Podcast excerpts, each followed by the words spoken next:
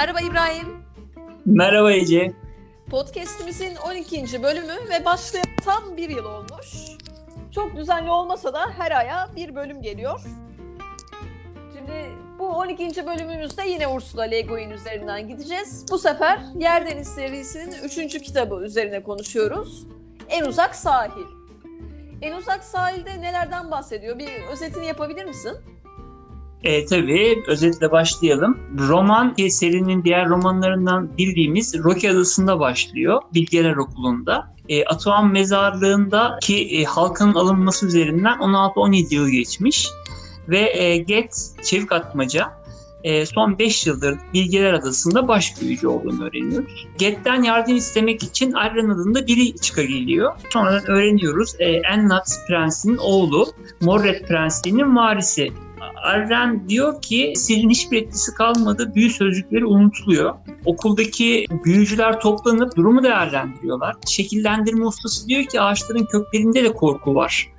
E, dolayısıyla sadece Arren'in getirdikleri haber ibaret değil, e, dünyada aksi giden bir şeyler olduğunu e, anlıyoruz. Sonrasında Arren ve Get yola çıkıyorlar. Bunu anlamak için ve bir çözüm bulmak için. Yolculuklarında ilk kent Hort e, kenti. E, kentte insanların Haziya adında bir uyuşturucu kullandıklarını görüyorlar. Bu uyuşturucu bedenin e, akıldan kurtulmasını sağlayarak insanları sakinleştiriyor ve uyuşturuyor. Kitaptaki şekilde ifade edersek akıl serbest dolaşıyor fakat bedene geri döndüğünde daha fazla Haziya istiyor. E, kentte kargaşa hakim olduğunu gözlemliyorlar. Mallar yağmalanıyor, insanlar iç bağırışıyor, bir kaos ortamı var. E, tavşan adında bir eski büyücü buluyorlar. E, eskiden korsan gemilerinin büyücüsüymüş tavşan. E, tavşan Ölüler Diyarı'ndaki bir geçitten bahsediyor. Rüya ve Ölüler Dünyası arasındaki bir geçit bu. E, Gedi o geçite e, götürmek için evine çağırıyor. Bunun bir pusu olabileceği ihtimalini dikkate alarak e, tavşanın evine gidiyorlar. Gerçekten de gecenin ilerleyen saatlerinde e, diğer hırsızlar eve basıyor ve Arden'i kaçırıyor. Sonrasında Ged Arden'i zincirlenip kaçırdığı tekneden kurtarıyor. E, daha sonra başka bir adaya gidiyorlar. E, o adanın ismi de Lomberlane. Orada e, hurbala ağaçları var. İpek ören küçük tırtılların beslendiği ağaçlarla kaplı ada. Bu adada garip tipler var. İnsanlar hiçbir şeyin uğrunun kalmadığından bahsediyor. Kitapta şöyle bir ifade var. Her şey aynı geliyor onlara. Her şey gri. Hünerin ve onurun yok oluşu şeklinde ifade edilen bir dizi aksilikler var o adada. Adada da e, Sopli adında eski bir boyacı ve aynı zamanda büyücü biriyle tanışıyorlar. Boyacı karanlıkta bir delikten ve deliği koruyan bir kraldan bahsediyor. Karanlıkta bir delik buldu. Kral orada duruyordu. O deliği koruyor, o deliği yönetiyor. Küçük bir alevi var elinde, küçük bir mum şeklinde ifade ediyor. Boyacı onlarla beraber gelmek istediğini söylüyor. Yolculuklarına üçü beraber devam ediyorlar. Ve bir sonraki ada e, Obehol'a gidiyorlar. Adaya iner inmez adadan gelen bir mızrakla Get ağır yaralanıyor ve e, yanlarında gelen boyacı da e, deliriyor ve tekneden aşağı atılıyor ve boğuluyor. E, erzakları ve suları azalan teknede ağır yaralı, işte Arren bitkin bir şekilde uzaklaşıyorlar adadan. E, tekne kontrolsüz bir şekilde sürüklenmeye başlıyor ve bir, bir süre sonra e, açık deniz insanları şeklinde adlandırılan insanlar sallar üzerinde yaşayan insanlar tarafından bulunuyor bunların teknesi ve Get e, Aren'le beraber kurtarılıyor. Burada e, salların üzerinde yaşayan insanlarla beraber bir süre kalıyorlar. iyileşiyor. E, ve bir gün e, ejderha, e, Orm Ember adında ejderha Get'ten yardım istediğini söylüyor. Sonrasında onları e, Selinor adasına davet çağırıp uzaklaşıyor ejderha. Arkasından da Gedvaren e, Selinor adasına gidiyorlar. Adada Ku adında bir eski büyücünün ölümler diyarı geçiş kapısını açtığını ve tüm aksiliklerinde bundan kaynaklandığını görüyorlar. Ölüler diyarına geçip Ku'nun açtığı e, kapıyı kapatıyorlar tabii uzun bir şekilde anlatılıyor romanda. E, ve bu olaydan sonra eski bir kehanet var. Havnor adasının son kralının kehaneti. O şöyle demiş. E, yaşarken karanlık ülkeye geçmiş ve günün uzak sahillerine gitmiş olan kişi benim tahtımı devralacaktır. Ve o kehanet gerçekleşiyor. E, Arren e, Havnor'daki Kılıç Kulesi'nde yapılan taş girme töreniyle yeni kral oluyor. Ve e, sonrasında da Get teknesine binip uzaklaşıyor. Şöyle diyor romanda ve ondan bir daha haber alan olmamış. Bu şekilde bitiyor roman. Roman serinin üçüncü kitabı benim serinin şu zamana kadar okuduklarımız arasında en sevdiğim kitap olduğunu söyleyebilirim. Biraz belirsizlik var diğerlerine kıyasla. Ee, birincide ve ikincide biraz daha netti e, kitabı takip etmek ve ne üzerine bahsedildiğini düşünmek. Fakat bu biraz daha karmaşık ama karmaşıklığı da güzel bir tat bırakmış. Ee, Ursula'nın romanlarında zaten benim en çok sevdiğim kısım genelde yolculuk kısımları oluyor. Yolculuk çok zengin geçiyor. Bu da tamamen bir yolculuk kitabı olmuş neredeyse. Dolayısıyla çok keyif aldım e, kitaptan. Evet Ursula bu kitabın ölüm hakkında olduğunu söylüyor ve ilk ikisine göre kurgunun daha zayıf olması bundan diyor. Çünkü siz büyümeyi ve cinselliği tecrübe edebilirsiniz fakat ölümü tecrübe edip yaşayamazsınız. Dolayısıyla tecrübe etmediğimiz bir şeyi anlatıyoruz burada diyor. Evet dediğim gibi kitapta genel olarak baktığımızda e, bir ölüler ülkesine gitme, ölümle yüzleşme ve geri gelme durumu var aslında. Bir de tabii ki aynı zamanda ölüm meselesiyle beraber büyü gücünün yitmesi meselesi var. Yavaş yavaş bütün büyücüler, bütün sihirbazlar güçlerini yitirmeye başlıyorlar yer denizde. Sen güçlü, büyü gücünün yitmesini neye bağladın? Ee, ya aslında ilk başta ben şey düşündüm. E, büyü gücünün yok olması nedir?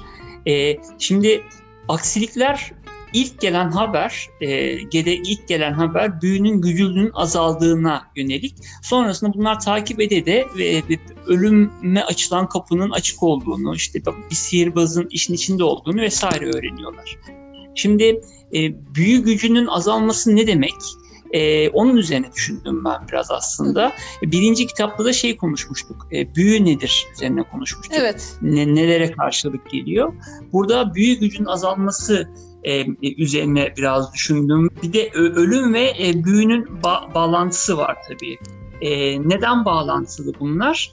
E, çünkü ölüm bir dengenin bir unsuru. Ölüm olmayınca e, doğada da gördüğümüz o e, bir e, bir dönüşüm, bir sürdürülebilirlik mümkün olmayacak. Dolayısıyla ölüm hayatın dengesinin devam etmesi için zorunlu bir şey. Büyünün de birinci kitapta da konuştuğumuz çokça vurgulandığı gibi dengeyle çok yakından bağlantılı. Dengeyi bozmaması gerekiyor büyünün e, dengeyi her zaman gözetmeleri gerekiyor büyücülerin. O şekilde diğer kitaplarda da görmüştük. Ölümle alakalı bir sıkıntı olması e, dengeyi bozacağından kaynaklı büyünün de gücün azalmasına e, neden oluyor. Bir de şöyle kitapta sürmeye çalışayım. E, büyüyle beraber neler etkileniyor? Kitabın bir yerinde diyor ki büyüyle birlikte müziğin, muhabbetin ve güvenin gücü azalıyor ve çürüyor. Korkunun deliliği üzerimize çöküyor. E, e, büyü ile birlikte e, müziğin, muhabbetin ve gü- güvenin de e, gücünün azaldığını söylüyor. Bunların bağlantılı olduğunu görüyoruz. E, müzik e, enteresan neden müzik dengeyle bu kadar bağlantılı sorusu ve muhabbet ve güven e, sanatın bence burada e, yaratıcı gücünü ve insan e, ediminin zenginliğini vurgulamak istemiş bence burada. E, şey de önemli, güvenin gücünün azalması da önemli. E, hani hatırlarsak Atuan mezarlığında da vardı. Gates ve e, Tener arasında e, isimlendirilmemişler karşısında bizim elimizde tuttuğumuz isimlendirilmiş bir şey var. Güven var diyordu Gates. Evet. E, güven çok önemli bir şey. Burada da dengeyle çok bağlantılı olduğunu görüyoruz. Büyüyle beraber güvenin e, azaldığını. E, bir de kitapta şöyle bir ifade var. Aklımızın içinde hain olan nefsimiz. Yaşamak istiyorum, ben yaşayayım da isterse dünya yansın e, diye bağıran nefsimiz. Sadece bazılarımız bunu anlıyor. Büyücüler ve sihirbazlar, şarkıcılar, yaratıcılar ve kahramanlar kendilerini e, ortaya kendileri olmaya çalışan insanlar. kahramanlardan e, bahsederken bunu diyor. E, burada bir de şey var, dengeyi bozan e, insan hırsının da e, e, olduğunu anlıyorum ben burada. İnsanın e, dizginlenemez isteği, e, her şeye muktedir olma isteği e, ve işte kendi dünyanın merkezinde görmesi de aslında biraz insanın hırsını e, kabartan bir şey. Bu da aynı zamanda dengenin bozulmasına neden oluyor. E, ileride yine şeyle konuşacağız. Hazya'yla ilgili konuşacağız büyük ihtimalle. Orada da Hazya'da da şu vardı. E, akıl e, bedenden ayrılıyor. Onun etkisiyle insanlar beden, aklın bedenden ayrılması için Hazya kullanıyorlar diyordu kitapta. E, o da insanın şeyi aslında tamamen e, akıldan ibaret olması da insanı aslında çok abuk bir yere götürüyor. O da e, insanın dengesinin için dengesini bozan bir şey e, olduğunu düşünüyorum. Büyüyü e, gücünü niye yitiriyor e, sorularına cevaben aklıma bunlar geliyor. Eee Evet bir yerde de şöyle diyor. Kendi akıllarının akımına kapılan ve sırtlarını insanlara çevirmiş olan ölümün içindeki kapıyı arıyorlar diye bahsediyor. Yine akıllarının akımına kapılandan da şunu anlıyorum ben. E, akıllarını her şeyin üzerine, e, her şeyin önüne koyup e, rasyonel olanın e, geçerli olması ve mutlak olması anlayışı. Hmm. Bu da e, insanın aslında aklıyla beraber yaptığı bir zorbalık gibi bir hırsın bir ürünü olarak ben düşünüyorum. E, sen ne düşünüyorsun? O... E, büyü neden azalıyor? Büyü gücün neden yitiriyor? Şimdi, bende de söyleyecek pek çok şey vardı. Sen en son işte o daha akılcı davranış derken oradaki bir alıntı gözüme çarptı, aklıma takıldı. Şöyle diyordu hatırlıyorsan pazarda kıyafet satanların tezgahlarında duran biri. Belki bütün ipekliler, ipek değil, bütün muflonlar da gont işi değil ama hepsi aynı kapıya çıkar. Bunları giyerler. Bunlar gerçek altına giysiler gibi sadece yalan ve üfürük değil. Yani orada evet bir dediğin gibi aslında artık yani büyüye olan inanç kalmamış, kale alınmıyor. Ve bunun yerine neyi tercih ediyorlar? Kıyafetleri tercih ediyorlar veya haziya yani dışarıdan alınan bir hayali tercih ediyorlar. Yani kendi içlerinden gelen bir hayal değil. Onun dışında dikkatimi çeken başka bir nokta oldu. Şimdi büyücüler hakkında Ged'in yaptığı yorum büyücünün karanlığına, kendi karanlığına dalabilen, oraya dalmaktan korkmayan insan olduğu. Fakat biz burada insanların ölüm korkusuyla kendi karanlıklarına artık dalamadığını görüyoruz. Hmm, dolayısıyla ben bu ikisi arasında da bir bağlantı kurdum. Yani büyük gücü kalmıyor. İnsanlar artık kendi karanlıklarına dalmaktan çekiniyorlar. Bunun yerine işte haziya gibi şeylerle kendilerini oyalamaya çalışıyorlar ve ölüm istemiyorlar. Zaten şekillendirme ustasının da söylediği şeylerden biri başta bu yerdenizin başına gelen ne olabilir? Köklerde korku var diyor. Ged'in onun üzerine söylediği şey Demek ki bunun insanları korku bu hale getirmiş ama korkunun sebebini diyor ki Get, derin kaynaklara bakmamız gerekiyor. Gün ışığında çok oynadık. Birleştirilen halkanın getirmiş olduğu barıştan çok yayıldık. Küçük şeyler başardık. Sığ denizlerde avladık. Bu gece derinleri soruşturmalıyız. Yani burada anladığım kadarıyla dünyada bir süredir aslında daha ılıman bir durum söz konusu. Daha barışçıl diyebileceğimiz, daha sakin bir yapı söz konusu Yerdeniz'de. O anladığım kadarıyla Ereret Akbe halkasının birleşmesinden sonra hani o ilk Atuan mezarlarında artık o halka birleşiyordu ya. Ondan sonraki süreç evet. anladığım kadarıyla sakin gidiyor fakat o sakinlik de bir yerden sonra bozulmaya sebep oluyor. Çünkü bu sefer insanlar sığ denizlerde avlanıyorlar, derinleşmiyorlar, mücadele güçlerini yitiriyorlar belki diye düşünebiliriz. Hatta bu bana şunu da düşündürdü. Hayata bağlarsak hani bildiğimiz bir gerçektir işte. Gelişmiş ülkelerde intihar oranının çok yüksek olduğu konuşulur. Hani niye gelişmiş ülkelerde daha yüksek diye düşündüğünde belki de bu hayatın gereğinden fazla konfora sahip olması depresyonu tetiklediği için olabilir diye düşündüm. Bir de bir yeri daha bağlayacağım. Şimdi bu kitabın başlangıcı dikkatini çekti mi bilmiyorum. Bitmeyecek öykünün başlangıcını hatırlattı bana. Şimdi orada da ne vardı? Ulaklar geliyorlar, toplanıyorlar. Hepsi kendi diyarındaki bir tuhaflıktan, bir yokluktan, bir hiçlikten haber vermek üzere merkeze geliyor. Ve orada öğreniyorlar ki aslında o hiçlik sadece kendi diyarlarında değil, diğer diyarlarda da var ve topraklar yavaş yavaş yok olmaya başlıyor. Bunda da benzer bir şey var. Yani Arren geliyor, büyük gücü bizim topraklarda yitti diyor. Bizim topraklarda bir uğursuzluk var diyor. Sonra öğreniyor ki o sadece kendi topraklarında değilmiş. O açıdan da bir Evet. çağrışım yaptı. Bir benzerlik buldum ikisi arasında. Hı hı. Evet. E, dediklerinden şey e, ekleme yapabilirim belki. Pazarda e, eski göz boyama büyüleri yapan kadının şu an e, işlevsel şeyler satması. Belki şey de olabilir, e, öyle de okunabilir. E, neticede e, bu göz boyama büyüsü bir eğer sanatsal bir etkinliğe refere ediyorsa hayatı güzelleştiren şeylerden ziyade yararlı olan şeylerin daha ön plana çıkması da Evet. şeklinde de okunabilir belki. Ve bu aynı zamanda o senin dediğin gibi gelişmiş ülkelerdeki intihar oranını da bağlantıda Açıklıyor açıklanabilir. Bu da bu da hayatı daha da sığlaştırıyor aslında. E, sanat olmayan bir hayatta e, tamamen işlevsellik üzerine, yarar üzerine kurulmuş bir hayatın hayatında çok aslında sığlığı da burada belki İşte bulunur. bence büyü tam olarak o. Çünkü öyle bir hayatta dünyanın büyüsü yitmeye başlıyor. Hı hı. Peki başka bir meseleye gelelim. Şimdi burada Getz romanın başında görüyoruz ki kendisine Arren'in eşlik etmesini söylüyor. Arren o sıralar henüz daha çok toy bir delikanlı. Fakat bu konuda ısrarcı kendisi. Sen bu konuda ne düşündün? Ya aslında bu biraz e, net bir cevap olan bir şey değil bence. Tahminlerimi söyleyeceğim. Şimdi bu ara şeyden de bence onu hiç söylemedik.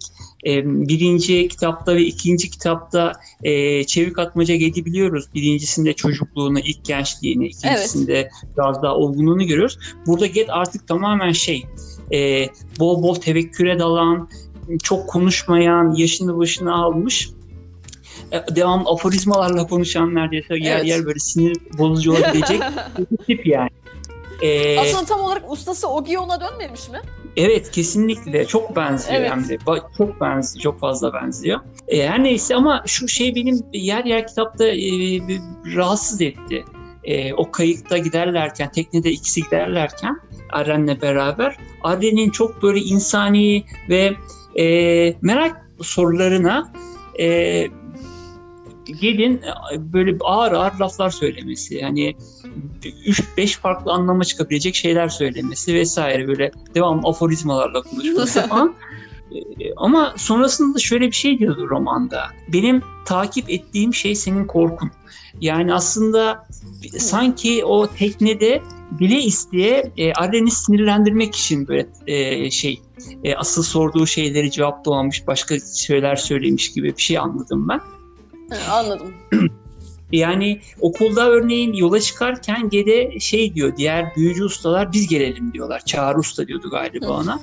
Ee, e, onu istemiyor e, Get. Özellikle Aren istiyor. E, şöyle bir şey olabilir Aren'in seçiminde. Aren e, geliş, kendini geliştiren ve henüz ben şuyum diyen e, bu egosunun ağırlığında ezilmeyen birisi. Hatta hatırlarsan o salda yaşayan insanların arasında onun reisiyle tanışınca reis diyor ki sen de reissin anlaşılıyor diyor. E, onun işte prens adayı olduğunu anlıyor büyük ihtimalle.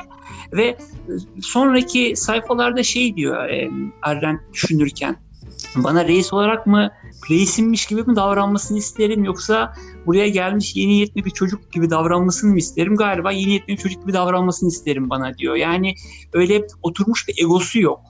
E, korkuları var. Sorumluluk almak isteyen cesareti var. Çünkü kalkmış oradan gelmiş. Dolayısıyla e, Get kendisine yoldaş seçerken hmm, Arren'in bu özelliklerini dikkate alıyor bence. Bu ego Ee, meselesinde bir araya girmek istiyorum. Şimdi orada hatırladığım bir diyalog var. Get'le Aren arasında. Get ona soruyor. Senin kahramanın kim? Aren de cevap veriyor. Evret Akbe. Tüm Yerdenizi yönetebilecekken yönetmemeyi seçtiği için. Zaten kendisine örnek aldığı kahraman da aslında yönetme arzusunda olan bir kahraman değil. Evet gücü var, iktidarı var ama hani bunu bir özveri olarak yapan bir karakter büyük ihtimalle. Evet bir de şey vardı. Geç söylüyordu galiba. İnsanlar için bir şey yapmak her zaman için bir şey yapmamaktan daha kolay olmuştur. Bir şey yapmamak, e, sabır göstermek, e, tahammül etmek veya daha doğrusu kabullenebilmek. E, kabullenebilmek ve e, bunun e, bir şey yapmamak. Bunun da aslında bir olgunluk göstergesi olarak Get bundan bahsediyor. E, bağlantılı olduğunu düşünüyorum söylediklerimle de. Bir yere daha değinmek istiyorum. Şimdi bu kitap ya aslında üç kitapta şöyle bir şey dikkatimi çekti benim. Bu ezoterik öğretilerde bir şey vardır, üçgen vardır. İşte bu mesela Illuminati'nin üçgeni falan filan böyle bir sürü üçgen muhabbeti döner ya etrafta. Hı hı. O üçgenin şöyle bir açılımı olduğunu ben öğrenmiştim. Akıl, irade ve aşk. Şimdi şunu fark ettim. İlk kitapta bir akıllanma süreci var. Biz Ged'in akıllanmasını okuyoruz. İkinci kitapta aşk diyebileceğimiz bir durum söz konusu. Yani tamam ikisi arasında gündelik anlamdaki bir aşktan bahsetmiyoruz ama bir eril ilkenin ve dişil ilkenin birleşmesi söz konusu. Üçüncü Hı hı. kitapta ise aslında artık iradeyi kullanma, iradeni ortaya koyma, güç söz konusu. Bunu neden diyorum? Çünkü Aren kral olacak. Ve bence zaten daha en başında Hı hı. biliyor, seziyor bir şekilde onun ileride kral olacağını. Yani diyor ki bir şey bilmiyorum ama bir şey tahmin ediyorum. O yüzden ben Arren'i götürüyorum diyor kendisine itiraz edenlere. Ve gerçekten hani bir dünyada düzeni sağlanması için orada hani Get kadar, büyücü kadar, bilgelik kadar güce de ihtiyaç var. Hatta şöyle bir cümle var kitapta. Rock yol gösteriyor ama yönetemiyor. O yüzden bir krala ihtiyaç var. Onun da kral olacağını sezdiği için bence Arren'i seçiyor ve zaten kehanette de ne var? Ölüler ülkesine giden, gidecek olan ve oraya geçecek olan kişi ileride kral olacak. Bunu tahmin ediyor bence. Evet. Bak bir de şey var iyice. Biraz önce bu alıntı yapmıştım. E, nefs aslında dengeyi bozduğuna ilişkin bir alıntıda. E, bunun bu peki bunun farkındalığına kimler varır diyor e, o alıntıda tekrar okuyayım hatta. Kafamızın içinde hain olan nefsimiz yaşamak istiyorum. Ben yaşayayım da isterse dünya yansın diye bağıran nefsimiz. Sadece bazılarımız bunu anlıyor diyor. Bu bunlar, bunlar da kim? Büyücüler, sihirbazlar, şarkıcılar, yaratıcılar ve kahramanlar. Yani kendileri olmaya çalışan insanlar diyor. Burada aslında kimler anlıyor bu nefsin e, sesini, onun farkındalığına sahip? Büyücüler, Get bir büyücü zaten. Ve burada asıl şey bahsediyor. Kahramanlar, kendileri olmaya çalışan kahramanlar. E, bence burada şey de, Arren de kendini kendini bulmaya çalışıyor aslında bu yolculukta da. Ve dolayısıyla e, o, o, o anlamıyla da e, iyi bir aday. E, o anlamıyla da kahraman e, Arren. E, Arren'le ilgili bir de şunu da söyleyebilirim ben. Arren'in korkuları, heyecanları olduğundan bahsettik. Ama bir yandan da Arren kendini ispat etmek de istiyor. Yani bir misyonla kalkmış, Rocky Adası'na kadar gelmiş. E, kendini kabul ettirme isteği de var. E, ve aynı zamanda e, olumsuz diyebileceğimiz özellikleri de var. Örneğin e, yolculuklarının bir kısmında Arren Gede bayağı bir bozuluyor. Hatta yer yer kıskançlık diyeceğimiz şeyler, işte, tavırlar gösteriyor. E, o da zaaflarının olduğunu da gösteriyor. Bu tamamen çok idealize edilmiş bir tip de değil Aren. Değil değil. Güven ve sadakat konusunda problem yaşıyor. Yolculuklarının hatırlarsan o e, sallarda yaşayan insanlara doğru sürüklenirken sürüklenmeden önce e, pes ediyor Aren. Tamam diyor nereye giderse gitsin tekne yani. Hani e, iyicene bezmiş zaten. Get'ten artık nefret ediyor o yolculuklarında iyicene dolmuş Get'e karşı. E, orada e, kahraman gibi de davranmıyor yani anladığımız anlamda. Hani ilk romanda nasıl biz Ged'in olgunlaşmasını okuyorsak burada da bence Arren'in olgunlaşmasını okuyoruz. Hı hı. Yani Arren dediğin gibi yetişecek daha kral olmak için aşması gereken yollar var ve o yolları aşıyor. Zaten baktığımızda mesela ilk başında romanın onun Rock'a yeni geldiğini görüyoruz. Kendi diyarında çok ünlü. Fakat Rock'a geldiğinde artık herhangi biri konumuna düşüyor ve bu onun için çok yeni. Artık kimse onu babasının oğlu olarak tanımıyor ve kendi başına var olmak zorunda. Ve bence onun aşması gereken sınavlardan biri. öncesinde her şeyin onun için oyun olduğunu görüyoruz. Hiçbir şey için mücadele etmesi gerekmemiş, çaba göstermesi gerekmemiş. Herke, her şey onun ayağına gelmiş. Sonrasında Rock'a geldiğinde şu ifade kullanılıyor. Artık çocuğun derinlikleri uyandırılmıştı. Bir oyun veya rüya tarafından değil, gurur, tehlike, bilgelik tarafından. Daha sonrasında mesela onun her zaman rahat yataklarda, yumuşak kürkler arasında uyuduğundan bahsediyor. Fakat sonrasında taş zeminde uyumaya başlıyor artık. Bunlar onun gelişimindeki aşamalardan biri. Ayrıca dediğim gibi Gede karşı yaklaşımı da çoğu zaman sekteye uğruyor. Yani bir ona kahraman gözüyle bakıyor, onun hizmetine girmek istiyor. Sonrasında sadakati bir zedelendiği zamanlar var, güveninin zedelendiği zamanlar var. Gede'den ciddi ciddi şüphe duyuyor. Evet. nihayetinde Kendisini ölüme günün sonunda- düşünüyor. Hı hı. Evet evet. Fakat bunları aşıyor artık ölüm diyarına da geldikten sonra kral olmaya hazır. Burada bir şey daha hatırlatmak istiyorum. Hı hı. Bu Virgilius'un Aeneas destanı var meşhur. Ki Ursula'nın da bu destandan etkilendiğine eminim. Çünkü Lavinia kitabı oradaki bir kadın karakteri ele alıyor. Kadın karakter gözüyle anlatıyor olayları. Aeneas destanında da ilk kitapta da değinmiştim hatta. Orada da şöyle bir mesele var. Truva Savaşı'ndan çıkan Aeneas Ölüler ülkesine giriyor. Ölüler ülkesinden çıktıktan sonra Roma'yı kuruyor. Kral oluyor. Burada da aynı şey söz konusu. Hmm. Önce Ölüler ülkesine giriliyor. Ondan sonrasında kral olmaya hak kazanıyor. Yani önce bir ölümle yüzleşmek, ölüm korkusunu yenmek. Çünkü asıl güç aslında ölüm korkunu yenmek bu kitapta.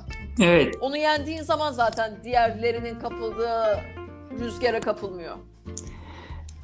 Kesinlikle. O zaman şunu da sorabiliriz. Burada sence ölümle kastedilen ne?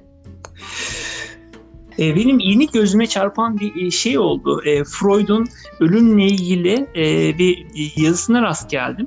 1920'de yazmış Haz ilkelerinin ötesinde adlı makalesinde geçiyor. Tüm canlıların yok olma arzusu taşıdıklarını söylüyor.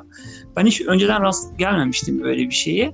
Yani diyor ki ne kadar e, hayatta kalma içgüdüsü varsa o kadar yok olma arzusu da vardır canlılarda evet değişik. e, hiçliğe dönme eğilimi, e, ölüm özlemi de vardır o kendi ifadesiyle. Ve aslında bu, bunu gördükten sonra kitapta şey biraz daha anlamlı geldi. E, hatırlıyorsan e, Arren de şey yapıyor, rüyalarında, kabuslarında, mum ışığında, aydınlığında biri çağırıyor onu. E, evet. gel diyor. Direkt aklıma o geldi. Aslında insanın içinde de belki Ursa onu düşünerek mi yaptı bilmiyorum da her zaman ölüme de bir tatlı tatlı çağıran birileri var gibi. Hani öyle bir yönelimimiz, öyle bir güdümüz de var diyor Freud. Şimdi bir de ölümle alakalı ölümün ölümle ilgili ne kastediliyor kitapta? Ben biraz şunu düşündüm. Ee, ölümü biz algılamakta zorlanıyoruz. Çünkü yaşadığımız bir şey değil. Yani hani sen de dedin ya bu kitap ölümle alakalı onun için biraz e, şey dağınık gibi veya anlaşılması zor. Daha zayıf kalıyor diğerine göre demişti. O yüzden diğerlerine göre daha zayıf kalıyor demiş Ursula. Evet kurgusu biraz daha zayıf kalıyor. Şunu düşünüyorum.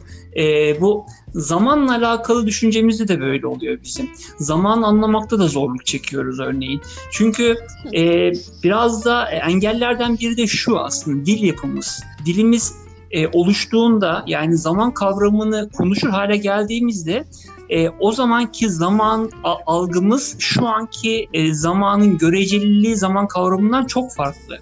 E, o zaman kavramı dilde kullanılır hale geldiğinde e, zaman o zamanki algılandığı biçimiyle işlevlik kazanıyordu. Ama o o zamanki zaman e, kavramı şimdikinin zamanını açıklayamıyor biraz. Biraz karışık oldu ama ölümle alakalı da bence öyle bir şey var.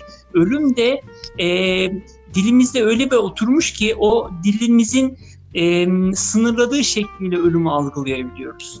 E, o dil yapısının veya işte zihnimizin de biraz ötesine çıkmamız lazım ölümü. Çünkü direkt e, duyduğumuz veya gözlemleyebildiğimiz bir şey değil. Bir süreç değil. Ben bu kitabı okurken ölüm düşüncesi, ölümle ilgili söylenenler bana hep Zümrüt Doğankaya'yı hatırlattı. Hani küllerinden tekrar doğmak ve küllerinden tekrar doğmak için ölmek gerekiyor. Yenilenmek için ölmek gerekiyor. Ve ölümü reddetmek ne anlama geliyor? burada Ged'in de kimi söylediklerinden yola çıkarak aslında hayatın değişim potansiyelini reddetmek, akışı durdurmaya çalışmak. Çünkü biliyoruz ki duran su her zaman işte yosu tutmaya mahkumdur. Get zaten şöyle diyor Arren'e. Ancak ölümlü olan yeni hayata gebedir. Ancak ölümle yeniden doğum vardır. Denge bir durgunluk değildir. Harekettir. Ed- ebedi bir oluştur. Yani zaten sen ölümü reddettiğin zaman hayatın akışını reddediyorsun. Ya ben bunu sadece şey olarak da düşünmedim. Bildiğimiz anlamda ölüm olarak da düşünmedim ama hani bazen içinde bulunduğumuz konumu, alışkanlıklarımızı, sevdiğimiz durumları terk etmek zor gelir. Hani hep o anda kalmak isteriz. Yani eğer mutluysak hep o anda kalalım. Her şey böyle gitsin sürekli. Ama zaten bunu yaptığımız zaman o içinde bulunduğumuz konum yavaş yavaş çürümeye başlıyor. Çünkü hayat akıyor ve biz de hayatın akışı içinde ilerlemek zorundayız. Bunu reddettiğimiz zaman içimizdeki bazı şeyleri öldürmeyi yani değişimi reddettiğimiz zaman bir yeri terk etmeyi reddettiğimiz zaman aslında hayatın akışını da reddetmiş oluyoruz. Yenilenmeyi de reddetmiş oluyoruz ve bulunduğumuz yerde artık ruhumuz çürümeye başlıyor. Ruhumuz ölmeye başlıyor bu sefer. E, Evet yine e, şey kitapta da e, farklı yerde geç şey diyordu onu hatırlarsan sadece kaybetmeye razı olduğumuz şey bizimdir. E, yani dediğin gibi bir anın sonuna kadar sonsuza kadar sürmesi veya yaşadığın e, hazzın sonuna kadar devam etmesi hayatın akışına ters. E, ve aslında o bir yanılsama yani onun geçici olduğunu bilmek geçiciliğinin farkında olarak o anı yaşamak asıl bir o anı biz yapar. Yani e, kaybetmeye razı olduğumuzu bile bile o, onunla iletişim içerisine geçmemiz bizi bizim tecrübemiz yapar. E, bizim acımız, hazinemiz ve insanlığımız olan bu benlik e, sürekli değil, değişir, gider. Denizdeki bir dalga gibi tek bir dalgayı kurtarmak, kendini kurtarmak için denizin sakinleşmesini, gelgitlerin durmasını mı istersin diyor. Bu da çok güzel bir ifade. Bir gelgitler illa olacak zaten. Deniz sakinleşmeyecek ama sen e, her şey aynı devam etsin, değişim olmasın diyerek o gelgiti durduramazsın. Yani denizin akıntısını da durduramazsın. Sadece komik bir duruma düşersin. Evet. Bir yerden sonra çürümeye başlarsın. Buradaki o ölümü yenen insanların, tırnak içinde söylüyorum, ölümü yenen insanların durumu da zaten pek iç açıcı değil. Oldukça kasvetli bir dünyada yaşıyorlar. Çünkü karşılarında verdikleri şey aslında kendi benlikleri bir taraftan da. Hatırlıyorsan Ku ile konuşurken Get, Ku'nun artık bir ismi olmadığını Hı hı. fark ediyor. Çünkü artık o ismini vermiş, kimliğini vermiş. Aslında hikayesini vermiş. Değişimi reddettiği için, ölümü reddettiği için, bir şeylerin bitmesini, başka şeylerin başlamasını reddettiği için ortada artık hikaye kalmıyor. Evet. Hikaye kalmayınca e, her şey sığlaşıyor. Yani kitapta farklı farklı yerde gördüğümüz Onur'un yok olmasını görüyoruz. Hüner'in yok olmasını görüyoruz. E, her şeyin silikleşmesini görüyoruz. Gri ile mavinin farkının olmamasını görüyoruz. Çünkü e, hayat devam ederse, değişim varsa bunlar anlamlı. E, her şeyin aynı kalması veya işte insanın ölümsüz an, ölümsüzlüğü istemesi gibi e, hayatın gidişatına ters bir şey istemek e, hayatı çok renksiz, tatsız, bir şey yapacak. Evet, bir de şöyle bir sorusu var Arren'in Gede. Diyor ki yaşamı seviyorsam onun sonundan nefret etmem gerekmez mi? Neden ölümsüzlüğü arzulamayayım? Şimdi aslında hepimizin aklındaki sorulardan biri de budur gerçekten. Yaşam da güzel bir yandan ama hani böyleyken ölümsüz olmak niye kötü olsun? Fakat bir taraftan da biliriz aslında ölümsüzlük pek de matah bir şey değildir. O zaman ölüm korkusu bizi nasıl şekillendiriyor? Ya ölümü biz kabullenemiyoruz bence. Yani kültürel kodlarda da var.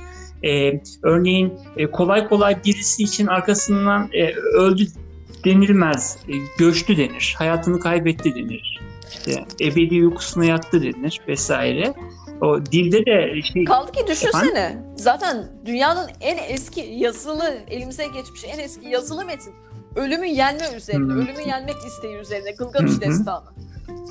O kadar kabullenemiyoruz ki o zamandan bu zamana hep aynı meseledeyiz. Evet e, ve ölümsüzlük isteği insanlar farklı farklı şekillerde yansıtıyorlar aslında. İşte e, bazı insanlarda vardır ya örneğin çocuğum olsun isteği de çok fazla bir ölümsüzlük isteğiyle bence e, bir ilişkili e, Tabii ki, evet. olduğu söylenebilir. Veya bir eserim olsun, e, bir, bir- bıraktığım bir şey olsun.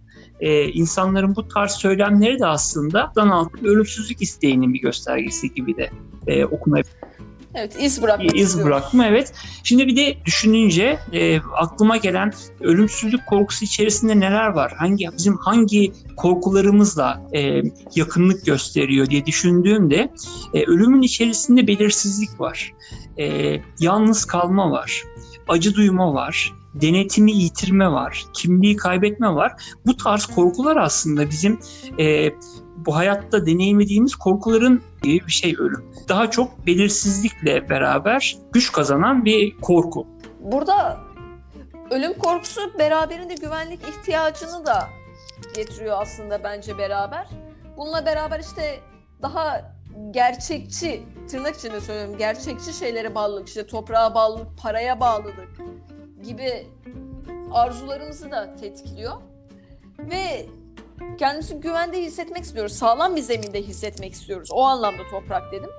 Burada suda yaşayan insanlar var. Bu insanların bence suda yaşaması tesadüf değil. Yani Ursula bunları boşuna koymamıştır oraya. Toprakta yaşayan hani dağ güvenliğine düşkün insanla suda yaşayan insan. Reisin onlar orada söylediği bir söz var. Diyor ki siz ayaklarınızı toprağa vurarak sıkıştırır, emniyette kalırsınız. İnceden inceye alay Evet. ederek devam ediyor sözüne. Biz derin denizde dans ederiz. Yani biz o kadar sağlam zeminde değiliz. Biz sürekli dalgalar içindeyiz. Derinlerde Hı. yüzüyoruz. Ama ve lakin buna rağmen reisin şöyle bir tavrı var hatırlıyorsan.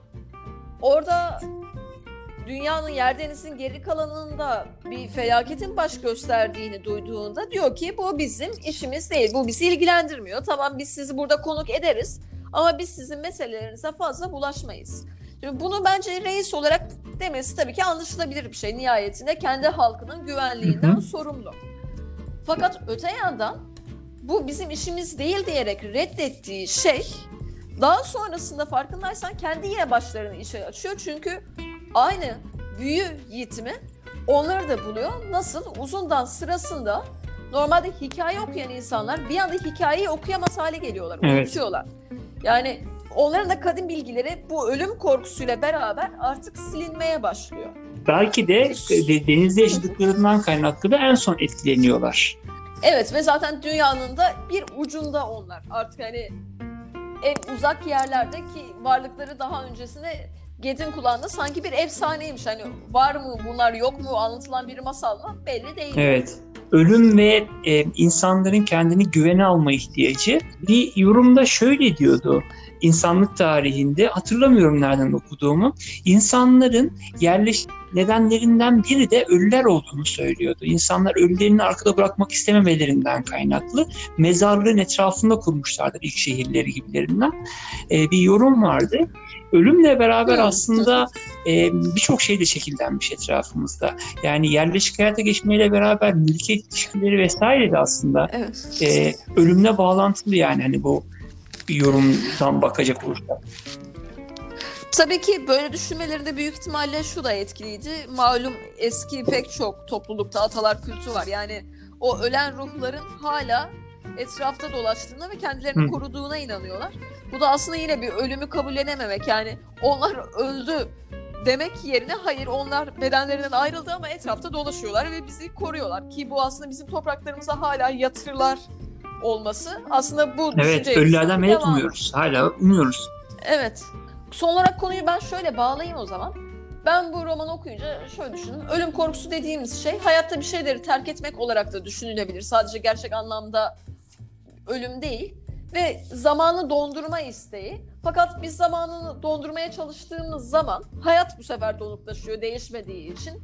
Ruh kaybolmaya başlıyor ve bir olgunlaşma gerçekleşmiyor.